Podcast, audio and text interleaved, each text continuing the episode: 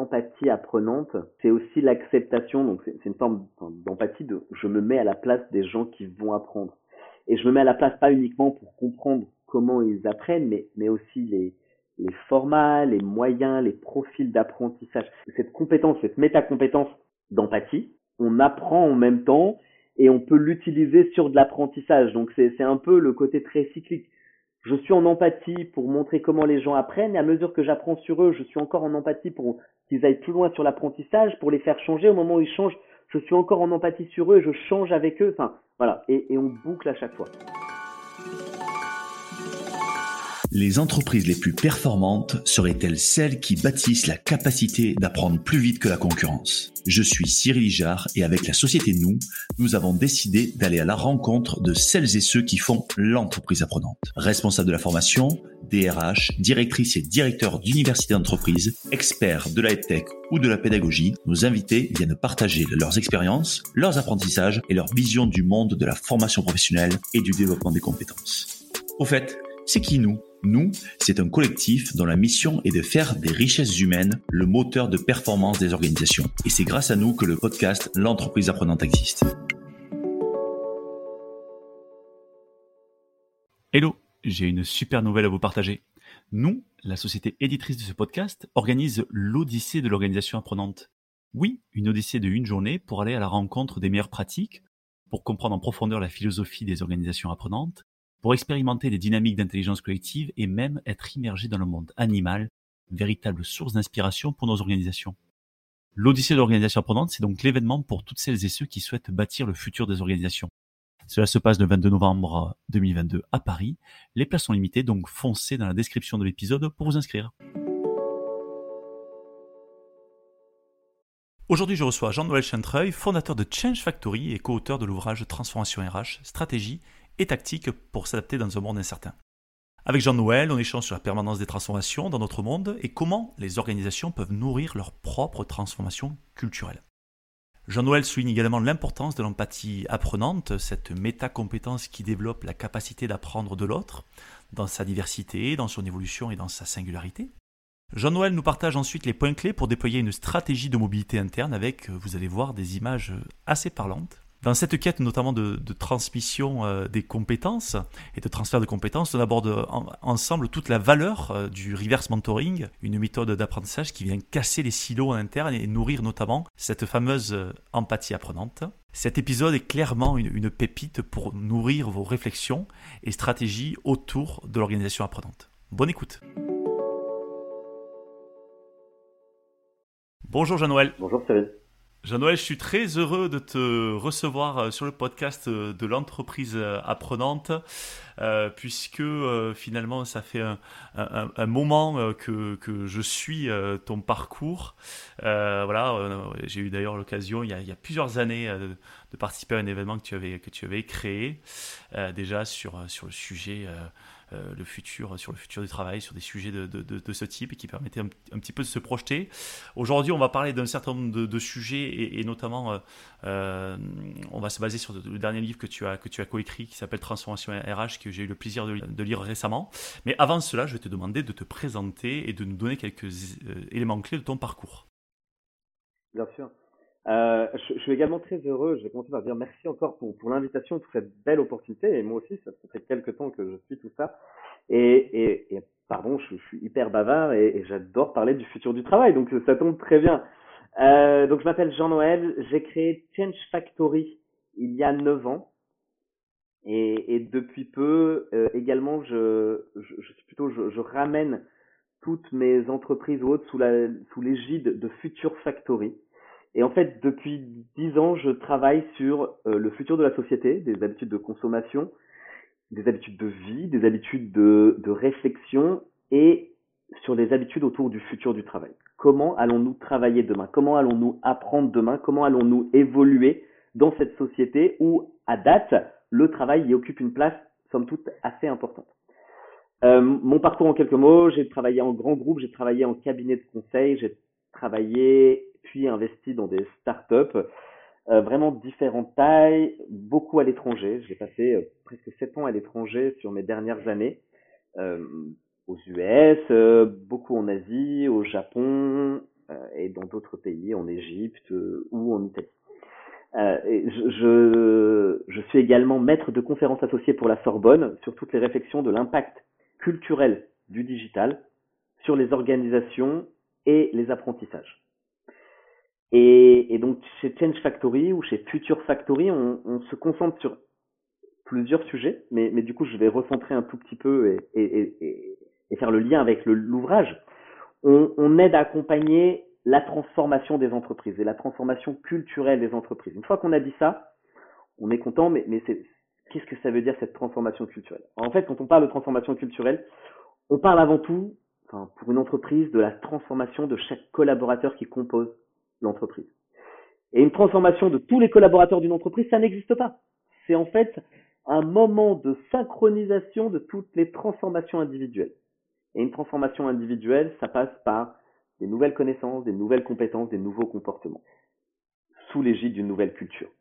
Et c'est là, à ce moment-là, nous, chez Change Factory, on agit sur les connaissances, les compétences, les comportements et la culture, sous l'égide collective de l'entreprise pour aider à la transformation. On laisse personne de côté, on travaille selon les populations, selon les modes, les profils d'apprentissage, selon l'existant. Et donc pourquoi ce livre RH euh, et transformation Parce qu'à un moment, ben, il faut pouvoir modéliser, il faut expliquer aux gens, aux sociétés que ben, il y a des choses qui fonctionnent, il y a des choses qui fonctionnent moins bien, qu'il faut expérimenter, qu'il faut faire des retours, qu'il faut euh, accepter que le monde bouge beaucoup plus vite à l'extérieur qu'à l'intérieur d'une entreprise. Voilà. Et mon parcours aujourd'hui est, est, là. J'adore euh, pouvoir euh, travailler sur ces problématiques de futur du travail, de futur de l'apprentissage et de réfléchir à de quoi aurons-nous besoin demain en termes de connaissances, de compétences, de comportements. Ok, super. Merci pour, pour cette intro. Euh, voilà, il y, a plein d'éléments assez intéressants. Tu as commencé à parler de transformation culturelle et ça, on va, on va en reparler parce que bien sûr, ça, euh, ça, ça, ça m'intéresse beaucoup, notamment pour ce podcast. Alors, effectivement, dans, dans ce livre, comme j'ai dit, euh, j'ai eu l'occasion de le lire, il, il, est très riche parce que à la fois il apporte des éléments un peu de prospective, mais aussi beaucoup de pragmatisme sur, euh, euh, voilà, sur, des, sur, sur, des missions qui avaient été réalisées, sur des retours d'expérience d'entreprises, euh, d'acteurs qui ont mis en place des processus de transformation avec succès, aussi avec, avec des écueils qui, les partagent. Et donc voilà, donc j'invite tous ceux qui, s'intéressent aux ressources humaines, mais surtout aux transformations, parce que, et, on va parler de transformation culturelle, et la transformation culturelle, c'est pas ce n'est pas que le fait des RH, je pense que c'est finalement euh, un peu la, mission euh, de tous les collaborateurs qui doivent porter un bout de cette, transformation. Et donc on va, on va, en, on va en reparler. Euh, tu soulignes d'ailleurs dans le livre la permanence de la transformation. C'est vrai qu'on est dans un monde où on se rend compte que euh, on n'a pas le temps de souffler, euh, ça bouge tout le temps et ça bouge. On a l'impression, en tout cas, je ne sais pas si c'est vrai, peut-être que tu vas nous le dire, que ça bouge de plus en plus vite ou que les, voilà, les évolutions sont, sont, plus rapides, sont plus soudaines. Euh, et, et, tu, et, tu cites notamment George W. Casey qui dit Dans notre monde, la stabilité est une phase temporaire et l'instabilité la norme. Voilà, et, c'est vrai que quand j'ai lu cette phrase, ça m'a effectivement beaucoup parlé dans, notre, dans notre ère assez moderne. Et donc, euh, face à cette permanence, tu prônes la mise en place donc, de, cette transformation culturelle que tu as commencé à, définir. Moi, j'aimerais bien qu'on rentre un petit peu dans le détail de cette transformation culturelle, de savoir finalement... Euh, pourquoi il faut, euh, il faut travailler sur cette transformation culturelle dans les organisations, pourquoi elle donne du sens dans cette phase de, permanence de la, de la, du, du, changement, et comment, très concrètement, en fait, on peut aller euh, travailler cette transformation culturelle parce que on le dit souvent, euh, la culture c'est très très difficile à, faire. En tout cas, le, plafond de verre qu'on peut se mettre tous collectivement, c'est de dire ouais mais la culture d'entreprise c'est super dur à faire évoluer, c'est super dur à changer. Donc j'ai envie que tu puisses nous donner plein plein d'outils là-dessus. oui. Alors, euh, c'est une très longue question et c'est une question à beaucoup beaucoup d'argent. Euh, non, parce que tu mets le doigt sur quelque chose de, très juste et, je vais reprendre. Cette instabilité où notre société, elle a beaucoup changé. En fait, cette instabilité qui devient la norme, c'est quelque chose qu'il faut avoir euh, l'humilité d'accepter. Et c'est très compliqué pour une entreprise.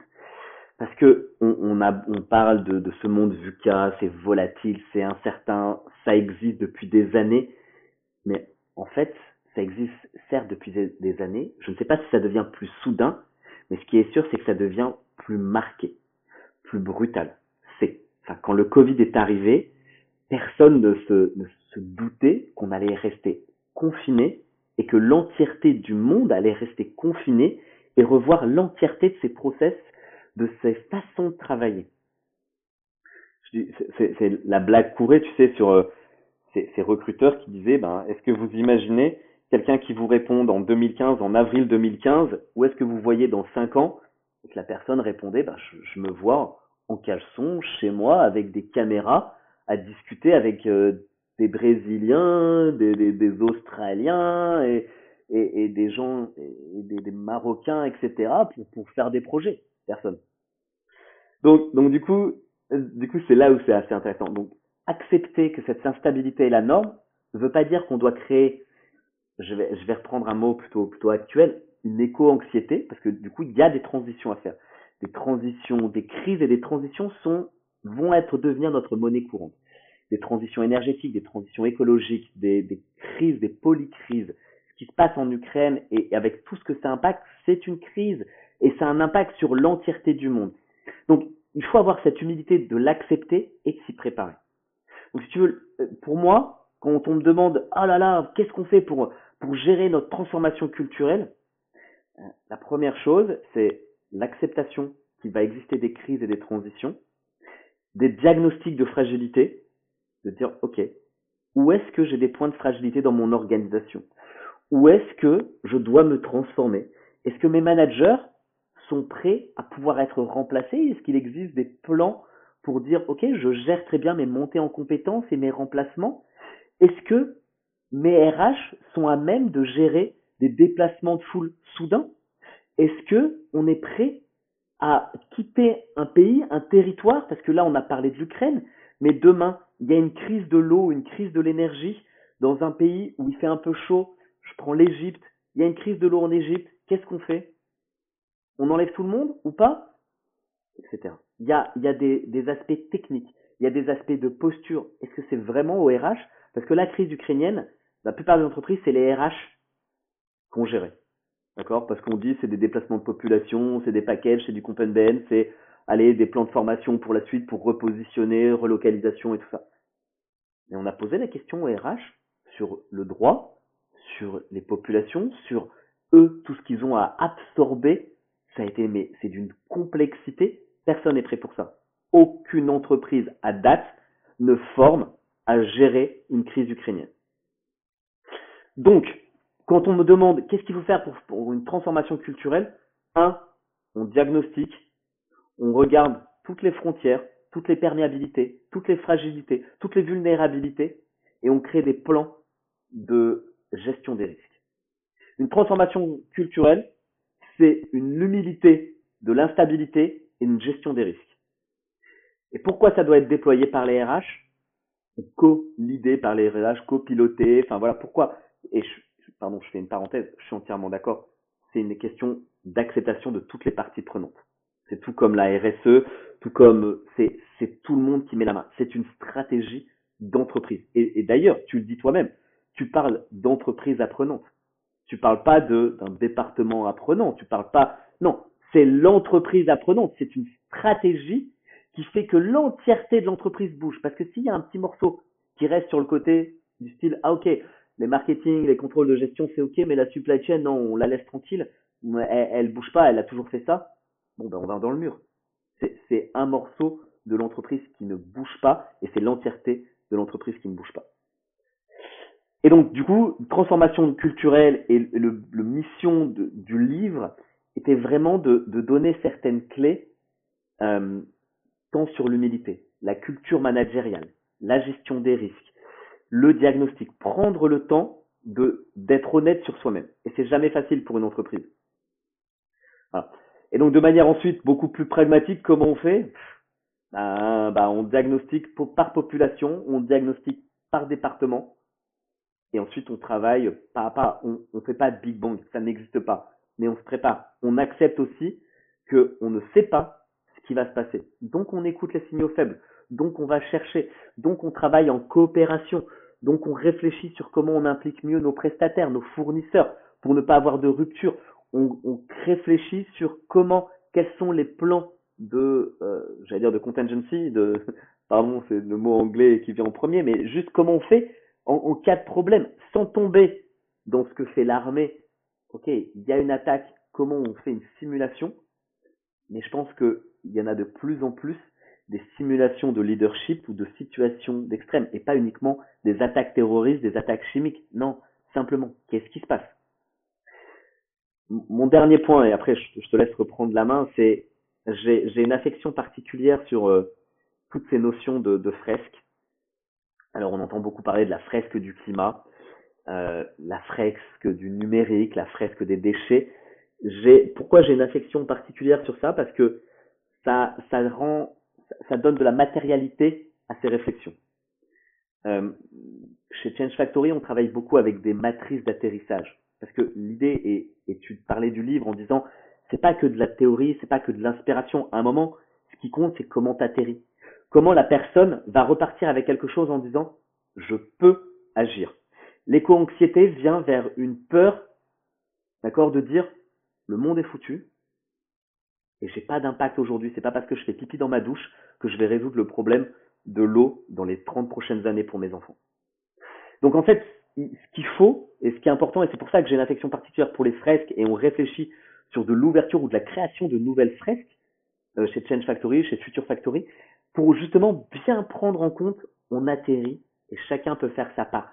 Toutes les parties prenantes ont un rôle à jouer, aussi petit soit-il, aussi nanoscopique soit-il, mais en faisant des micros efforts, on arrive justement vers cette bonne direction de cette transformation culturelle.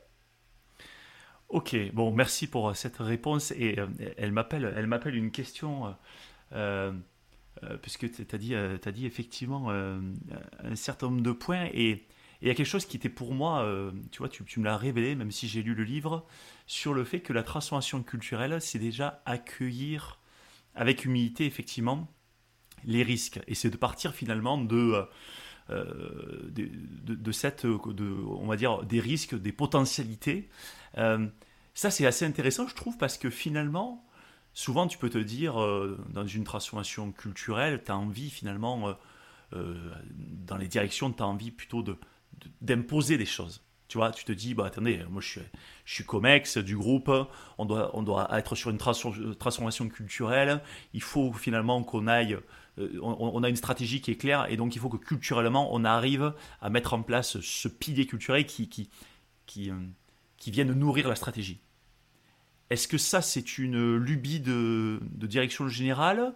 Est-ce que ça peut se, est-ce que ça peut finalement rejoindre finalement euh, ce diagnostic de, risque, de vulnérabilité et de potentialité? Parce que dans, les vulnérabilités, derrière, il y a des potentialités. Tu vois, comment finalement, toi, quand je suppose que tu te retrouves confronté parfois à ça, ben, comment tu accueilles finalement le, tu sais, le, voilà, l'espèce de saut de la, du COMEX, du CODIR qui dit voilà, la culture, ça doit être ça? Mais je vais te retourner la question sur, sur sa notion d'entreprise apprenante. On sait qu'à partir d'un moment où c'est, il faut qu'il y ait un, sponsorship fort de la direction. C'est, c'est, c'est pas une histoire d'être, d'être dictatorial et de descendre en disant on va se transformer. Ça, ça n'existe pas. Le on va se transformer n'existe pas. On, initie le mouvement. On va être une entreprise apprenante, ça n'existe pas. On, le sait, ça. Mais, mais si jamais il n'y a pas une réelle exemplarité du COMEX et un réel soutien et un COMEX qui dit ok je participe je m'engage avec vous je vous donne du temps je vous donne des moyens je on réfléchit ensemble il n'y a pas de transformation il n'y a pas de stratégie d'apprentissage. Donc si tu veux c'est c'est euh, j'adore euh, c'est euh, Franck Ribou l'ancien DG de, Danone l'ancien qui disait un un poisson ne pourrit que par sa tête. Et il rajoutait de manière très taquine, l'inverse est vrai aussi. Et donc du coup, tu es là genre en mode, l'inverse, mais en fait c'est de dire, c'est un moment, c'est pas juste, si tu veux faire des changements, si ça part pas de la tête, ça arrive jamais jusqu'au bout des nageoires. Et on le sait. Donc là, et on les engage. Une transformation culturelle, c'est un projet d'entreprise qui est sous une volonté du COMEX, d'accord, de la direction, du directoire, avec une exemplarité forte. J'ai toujours en tête cette, euh, je, je, je vais, qui n'est pas mon histoire, mais euh, le Club Med, le Club Med, à un moment, sous l'impulsion de, sa nouvelle CDO, je crois, ou, de sa nouvelle DG, je sais plus qui était, donc je, je prends des nuances, mais a dit il faut qu'on passe à, le, le, réseau interne de Facebook à l'époque, Facebook, euh, Facebook at Work, exactement, qui, était Facebook at Work au, tout départ, tu vois. Enfin, bah, après ça a changé de nom et tout ça. Qu'est-ce qu'elle a fait Elle a dit mais si on veut le déployer dans tous les villages, dans partout, dans le monde entier, en fait c'est soit tout le monde, soit personne. Il n'y a pas de demi-mesure.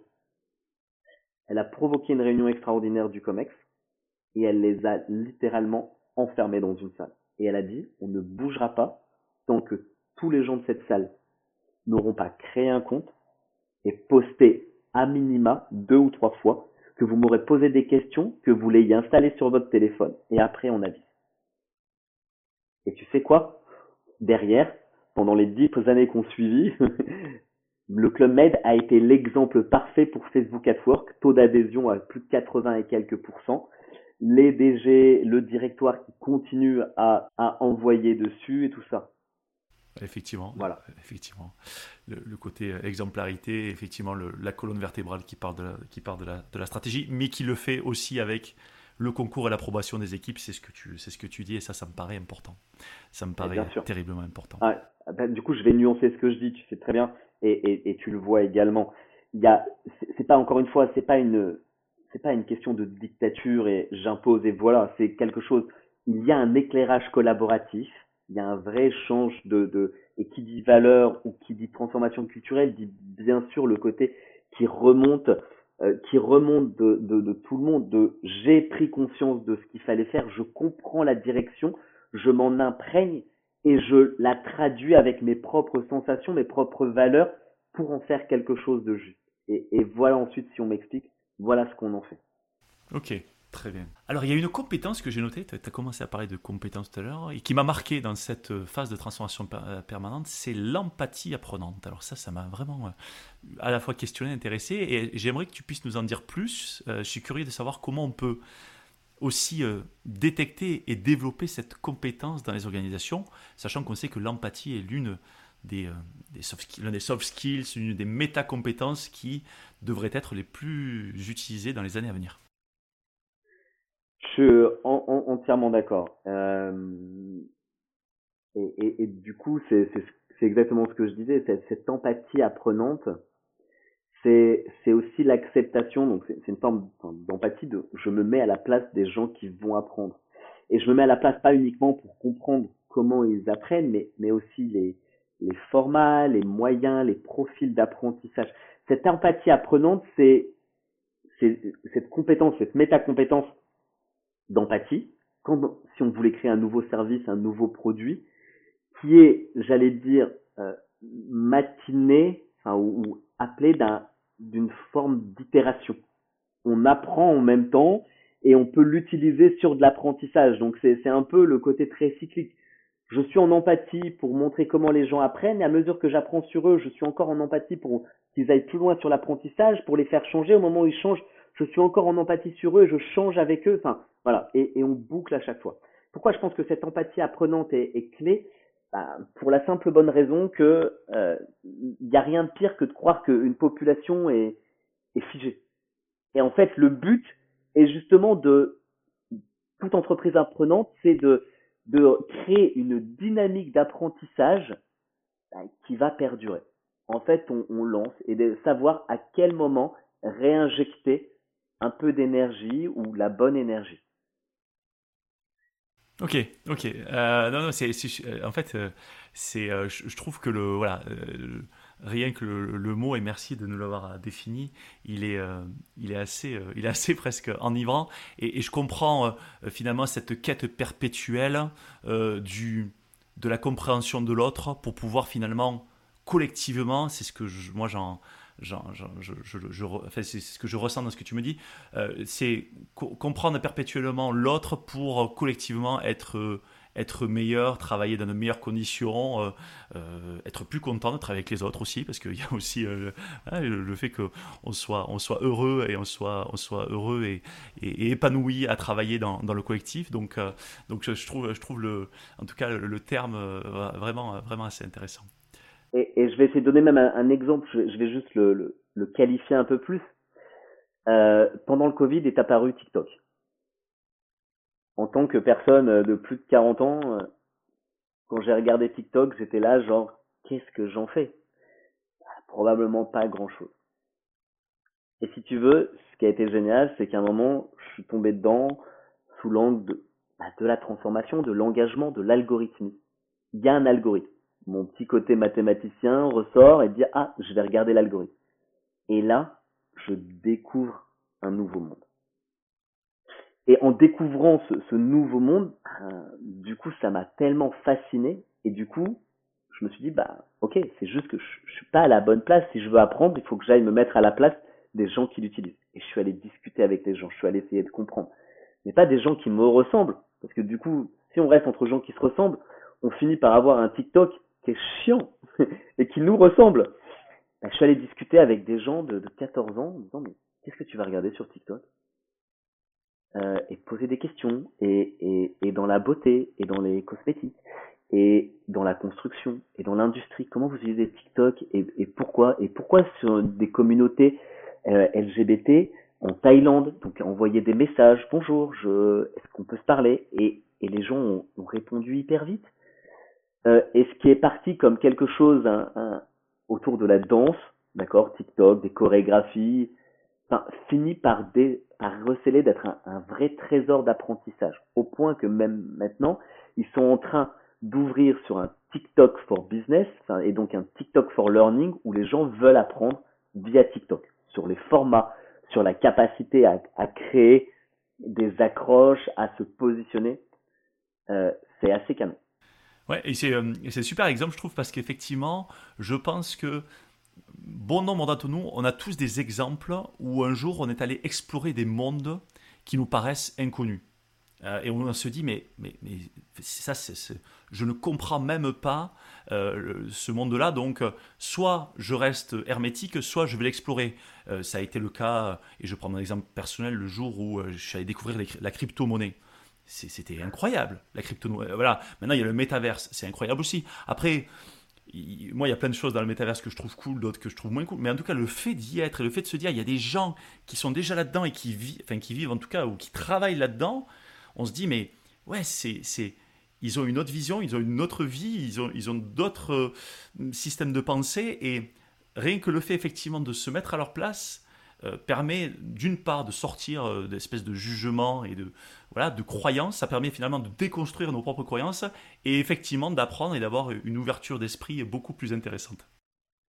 Ouais, non, et, tu prends des, points très techniques euh, et, c'est toujours intéressant. Il y a quelques mois, je suis tombé dans, littéralement, sur tout ce qui est la poésie féministe. Donc, si tu veux, pour moi, c'est c'est vraiment l'opposé de, de tout ce que je suis, tout ce que j'avais vécu, etc. C'est vraiment des femmes engagées. Enfin, je, une petite partie de moi dit que je représente ce sur quoi elles luttent. Enfin, tu vois, je suis un homme blanc euh, d'une quarantaine d'années et je te jure, j'avais l'impression de lire des, des, des, choses ou des sujets et j'en ai parlé justement de, de lire quelque chose que je, que je ne connaissais pas. C'est comme si une nouvelle forme de vocabulaire, de sémantique s'ouvrait à moi et, et ça a un côté, enfin, enivrant quasiment, de dire mais ah ouais, en fait c'était sous mes yeux et, et j'en avais pas la capacité de, de le comprendre, de l'appréhender.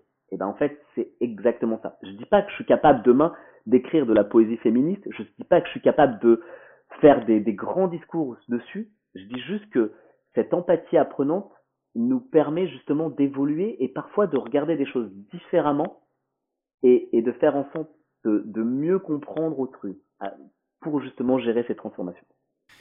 Alors, on, va, on va passer à autre sujet, mais, ça, en fait, je fais pas de connexion cette conversation. Et figure-toi que j'ai vu, par rapport à ce sujet d'empathie apprenante, qui est quand même ultra intéressant, j'ai vu au sein d'une organisation, hein, si on, revient au sein d'une organisation d'entreprise, j'ai vu une étude récemment qui montrait que le principal contributeur à la productivité des, des, entreprises, des organisations, c'est la diversité culturelle des collaborateurs. Au-delà même que de la diversité culturelle des managers. Qu'est-ce que ça veut dire? Ça veut dire que plus on a de diversité culturelle dans les entreprises, plus il doit y avoir une forme d'empathie apprenante, à mon sens, et plus si on développe cette empathie apprenante, on génère finalement de la productivité. Donc, enfin, en tout cas, moi, c'est le lien que je fais, parce que je me dis, s'il y a une diversité culturelle, c'est qu'à un moment donné, il y a des gens qui s'apportent, et il y a des, il y a des façons de voir, il y a des, il y a des histoires qui viennent s'entrechoquer et qui viennent finalement presque s'embrasser autour d'un projet. Et, donc, euh, vas-y, vas-y, je te laisse, je vois que tu as réagir. Non, non, non, non, non, c'est assez génial et je suis entièrement d'accord avec ce que tu dis. Sauf que du coup, il y a, c'est comme tout, il y a des petits astérisques de dire, attends, ce que tu dis est très juste, mais en fait, c'est soumis à, à condition. Et il faut pas, faut pas oublier ça. La, la condition, c'est dans une entreprise ou dans un environnement où chacun peut exprimer et être fier euh, et, et, être fier de sa euh, de sa diversité. Hmm. Oui, tu as raison. Ce n'est pas le cas dans tout. C'est c'est pas juste. Donc l'étude est très juste, mais en fait c'est un prérequis tel, tel que bon nombre d'entreprises n'y répondent pas. Tu as raison. Tu as raison de le souligner. Et je pense qu'effectivement, celles qui ont le plus de diversité culturelle, c'est qu'elles ont mis en place ce prérequis avant. C'est qu'elles ont pu, elles, euh, voilà, euh, être, de, être dans cette euh, honnêteté voilà, sur la, diversité culturelle auprès de leurs collaborateurs.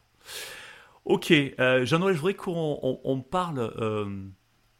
on est dans, dans, dans, dans, une ère un peu post-Covid. Alors, je ne sais même pas, même pas si on peut l'appeler post-Covid. En tout cas, on est dans une crise des talents, des compétences. Euh, on voit le, Great Resignation qui, euh, qui, a fait, euh, qui a fait quand même beaucoup de bruit, et plus que du bruit aux États-Unis. Il commence à, pointer le, le, bout de son nez en France. On, a, on, a, on assiste à, un gros turnover dans les organisations en France. Hein. Ça a explosé, on va dire, sur, sur les 12 derniers mois. Euh, face à, cette nouvelle donne qui contraint euh, et qui empêche la quête de performance des organisations, parce que chaque fois, ben, le turnover fait qu'il y a des fuites de compétences qu'il faut, faut réactiver. Euh, vous, vous avez exploité, notamment dans le livre, le, potentiel de la mobilité interne. C'est un sujet qui, qui, qui, qui, est important dans les organisations apprenantes, à mon sens. Et moi, la question que j'ai, j'ai deux questions. C'est pourquoi les RH doivent-ils activer beaucoup plus la mobilité interne qu'elles ne le font aujourd'hui? Et quelles recommandations tu peux leur donner pour qu'elles se, pour qu'elle passe à l'échelle sur la mobilité interne Tu sais qu'on pourrait presque faire euh, un podcast entier et pas juste un épisode sur la mobilité interne. En fait, euh, c'est hyper intéressant. C'est très cyclique. Hein. Depuis, depuis une vingtaine d'années, on voit les moments où la mobilité interne est mise à l'honneur, puis elle tombe en désuétude, puis ça revient, et puis etc. Il y a vraiment un, un vrai mouvement en tant que tel. Euh, voilà. Et là, dernièrement, la mobilité interne revient en force. Et les gens disent, ah, mais c'est super. Bah ouais, mais les gars, ça fait 20 ans, plus de 20 ans que c'est super, et toujours parce que il y, a une vraie force à ce croisement, à cette transvasité. C'est ce qu'on appelle de la pollinisation. Enfin, la pollinisation a toujours fonctionné. Quelqu'un fait du marketing, il comprend l'ADN de la de l'entreprise. S'il va faire de la supply chain, il l'emmène. Je, je, pardon, je, je me sens très égocentrique, mais je vais ramener ça à moi quand j'ai débuté dans l'entreprise où j'ai débuté, je suis passé par de l'efficacité industrielle, de, j'ai été sur le terrain dans le core business industriel du métier, des métiers, et j'en ai eu plusieurs. Et après, on m'a fait passer en contrôle de gestion. Et, et tout le monde était genre, mais pourquoi? Bon, un, c'était un peu le passage obligatoire, mais quand je suis arrivé en contrôle de gestion, bah, je connaissais vraiment ce qui se passait. Je savais compter les différents items. C'était pas moi juste une suite de nombres, c'était de la matérialité et, et, comment et je connaissais les gens dans les endroits enfin pour pouvoir les appeler enfin mon, travail en contrôle de gestion ou en gestion des investissements a été tellement facilité par ça enfin que je ne comprends pas que ça ne fonctionnait pas. Et ensuite je suis passé en RH et on m'a dit mais Jean-Noël contrôle de gestion RH bah ouais mais ensuite toute la partie automatisation usage de la donnée RH enfin toute la première partie a été très simple. Et donc cette mobilité interne elle vaut de l'or parce que du coup, il y a une connaissance de l'entreprise, une connaissance du maillage interne de l'entreprise qui fait que. Alors, donc, donc oui, je, on travaille beaucoup sur des plans de mobilité interne. Pourquoi?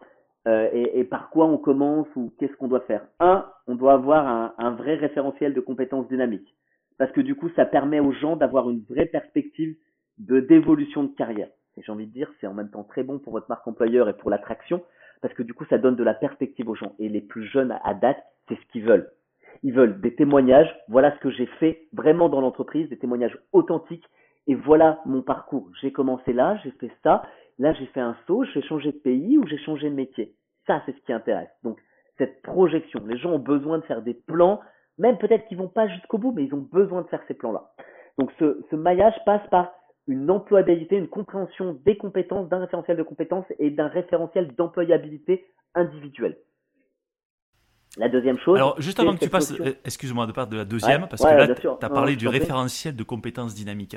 Ouais. Je, je, vais me faire l'avocat du diable de, de, tous les RH depuis 20 ans qui ont essayé de faire des référentiels de compétences, tu sais, sur Excel, qui ont passé 8 mois et qui se sont épuisés et au bout de 8 mois, personne n'utilisait et en plus, ils étaient déjà obsolètes. Alors, en plus, aujourd'hui, ils seraient totalement obsolètes hein, au bout de 8, 8 à 12 mois. Donc, c'est quoi aujourd'hui le, le, Ma, ma première phrase. Comment on fait? Ma première phrase sur les référentiels de compétences, c'est qu'à partir du moment où tu mets ton point final sur ton référentiel de compétences, il est dépassé. D'accord? Il y a même pas, tu me parles de 8 mois, mais c'est la préhistoire à l'échelle d'un référentiel de compétences.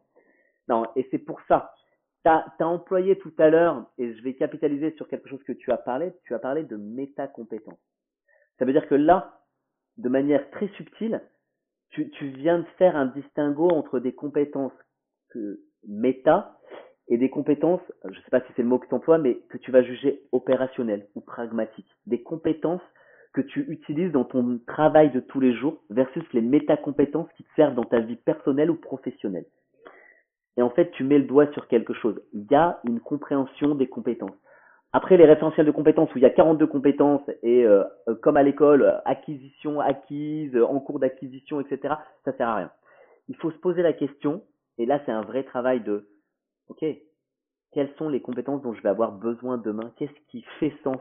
Et ensuite de travailler sur ces métacompétences entre 7 et 11 et juste avoir un premier positionnement. Ça donne déjà une direction de l'employabilité sur ces métacompétences. Et, là, on, l'a fait en live avec l'un de nos clients sur une partie, sur, sur euh, je sais pas, je sais pas, 500 personnes maintenant, mais de dire, ok, vous travaillez dans ce domaine, d'accord? Alors je vais donner un exemple qui n'est pas tout à fait juste, mais pour bien comprendre.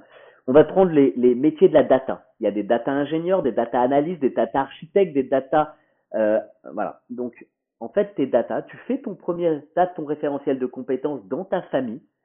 Tes data ingénieurs et tu te dis, mais j'aimerais bien devenir data analyst ou data scientist ou data architecte. Eh ben, je travaille, j'ai une sorte d'auto-positionnement sur lequel on travaille et ah, ça me donne, voilà aujourd'hui, mon niveau, mon référentiel de compétences. Donc, en représentation classique, on utilise beaucoup les radars, les araignées, les ce que tu veux. Enfin voilà. en tout cas, il y a une représentation. Et c'est de dire, bah voilà. Et les gens ont besoin de se projeter. Donc, voilà mon niveau aujourd'hui sur mon référentiel de compétences. Voilà la cible, le persona type, d'accord, que j'ai défini grâce à mes différents parcours pour mon entreprise. Et voilà pas la moyenne, mais la médiane. 50%. Parce que la moyenne, ça sert à rien. Ce qui est intéressant, c'est la médiane. 50% par rapport à la médiane de mes populations qui me ressemblent, voilà où je me situe. Et du coup, je suis data analyst, voilà ce que, voilà. Et, et je veux passer data scientist. Je suis data ingénieur, je veux passer data scientist. Voilà là où je suis moins bon, voilà où comment les choses se raccordent. Ah, mais j'ai déjà cette compétence. voilà. Voilà. Et ensuite, on raccorde à certains parcours de d'upskilling, parce que c'est à la mode le mot upskilling, de monter en compétence.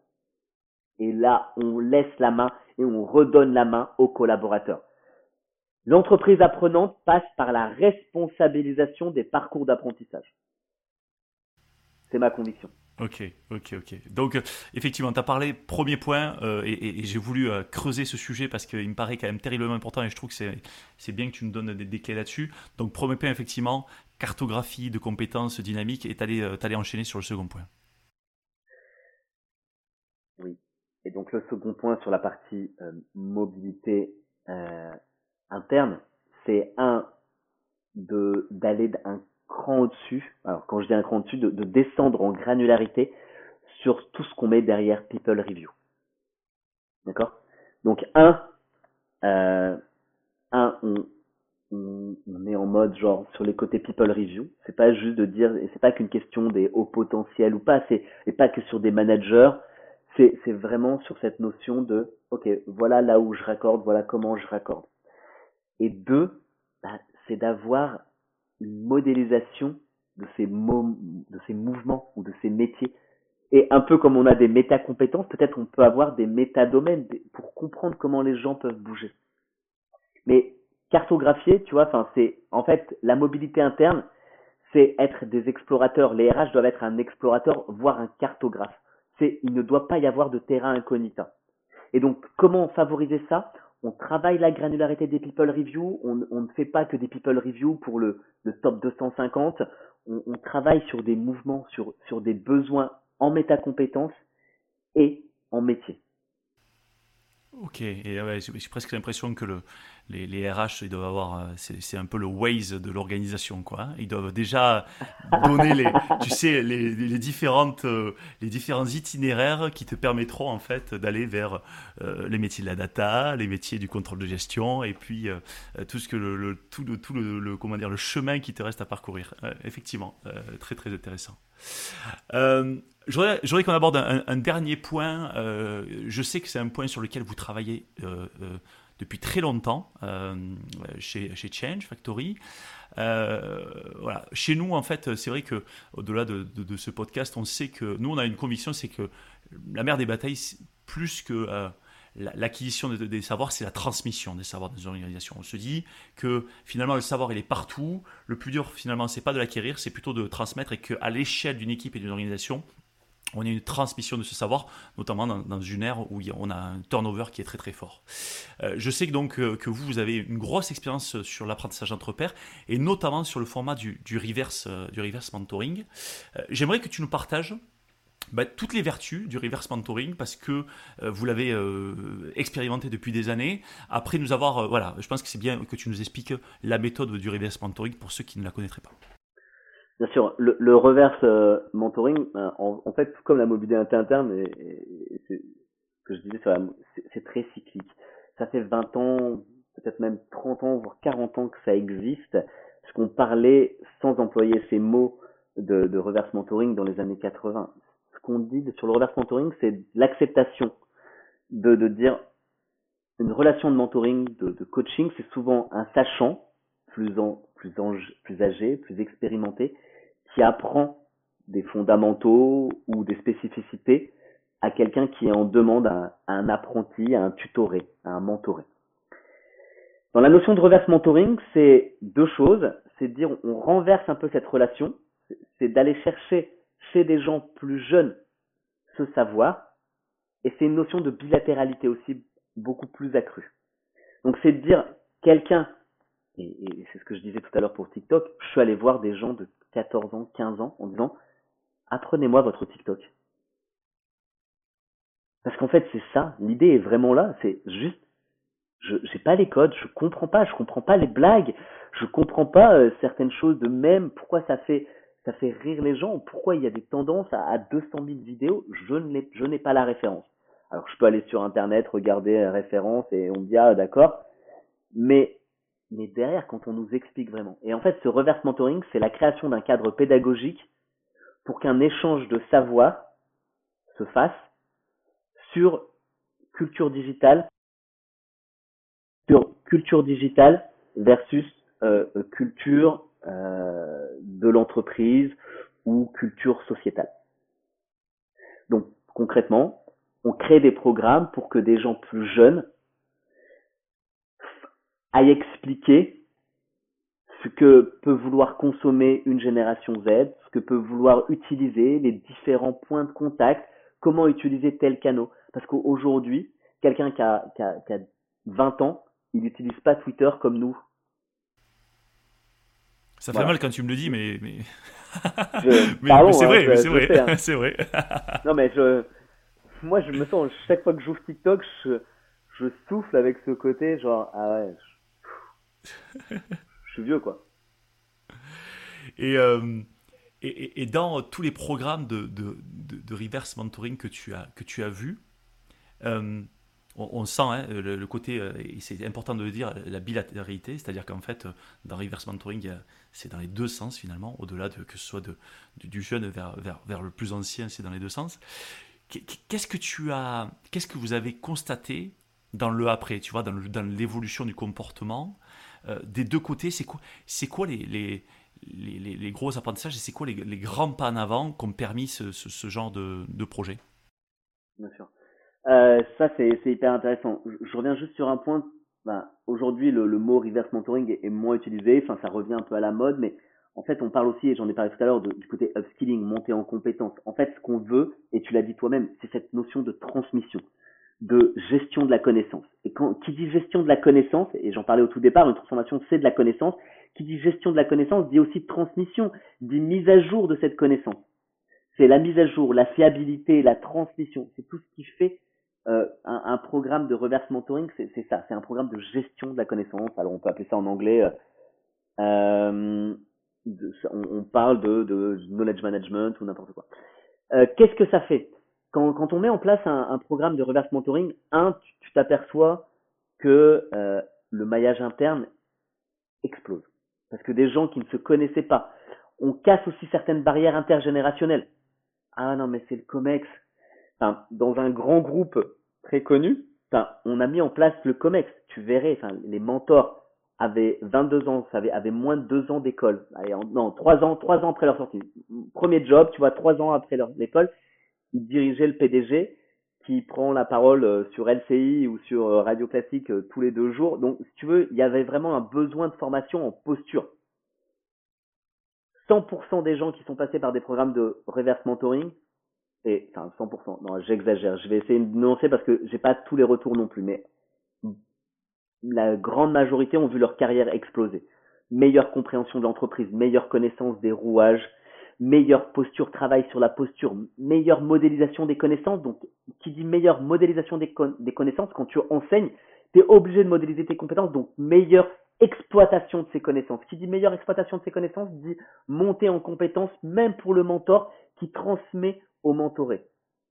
Tu casses ensuite les points de génération, tu ouvres les possibilités sur la mobilité interne parce que les gens disent ah mais je savais même pas que ça existait, je savais même pas que l'entreprise faisait ça, on finit par être cantonné, tu casses les silos sur la génération et sur les métiers.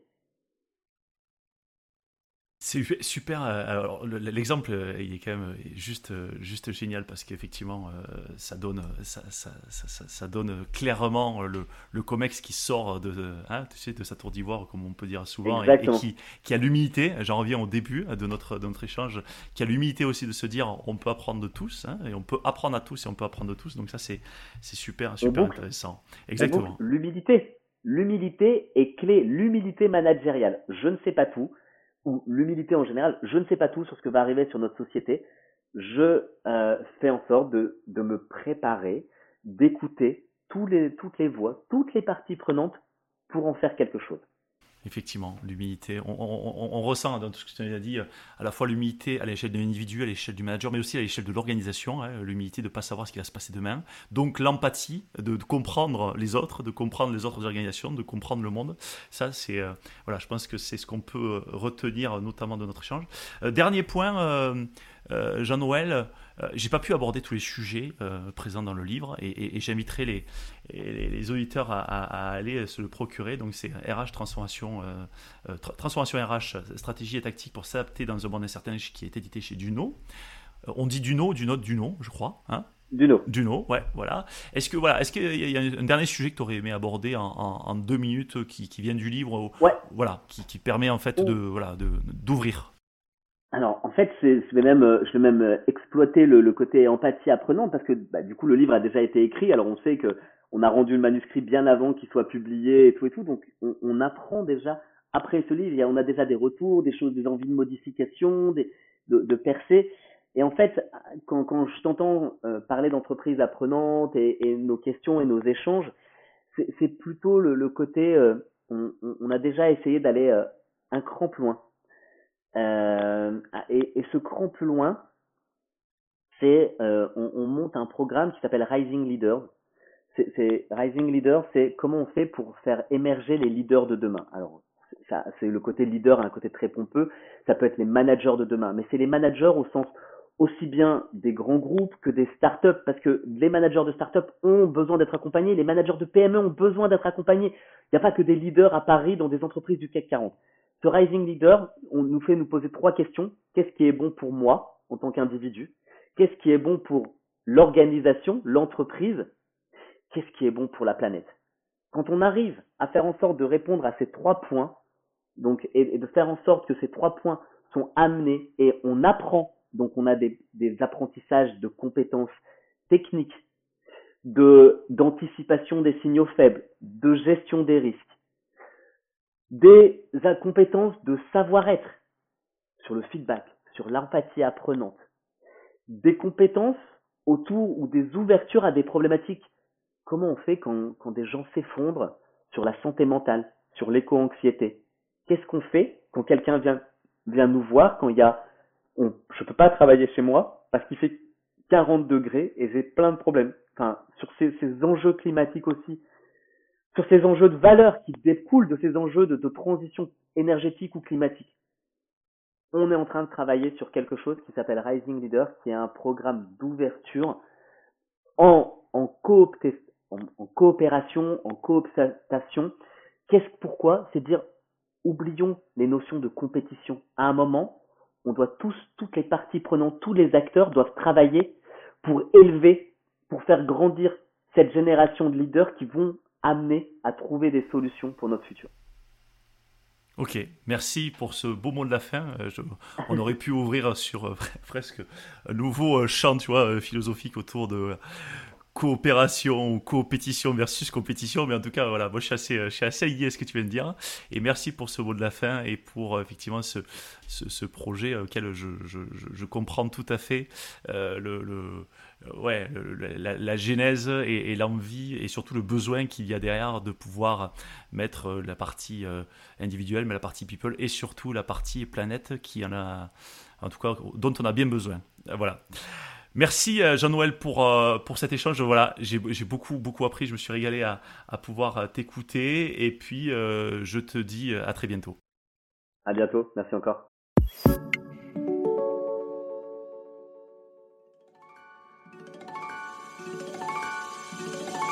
Attendez, attendez, ne partez pas si vite. Vous avez aimé cet épisode? Dites-nous-le en laissant un commentaire, en le partageant auprès de vos collègues ou sur les réseaux sociaux et en laissant 5 étoiles sur Apple Podcast. Cela nous aide vraiment à faire connaître le podcast et nous motive à produire de nouveaux épisodes. L'entreprise apprenante vous a été présentée par nous. Nous est une entreprise dont la mission est de faire des richesses humaines le moteur de performance des organisations. Retrouvez-nous sur nous.co, n o o u s.co. À très bientôt sur l'entreprise apprenante.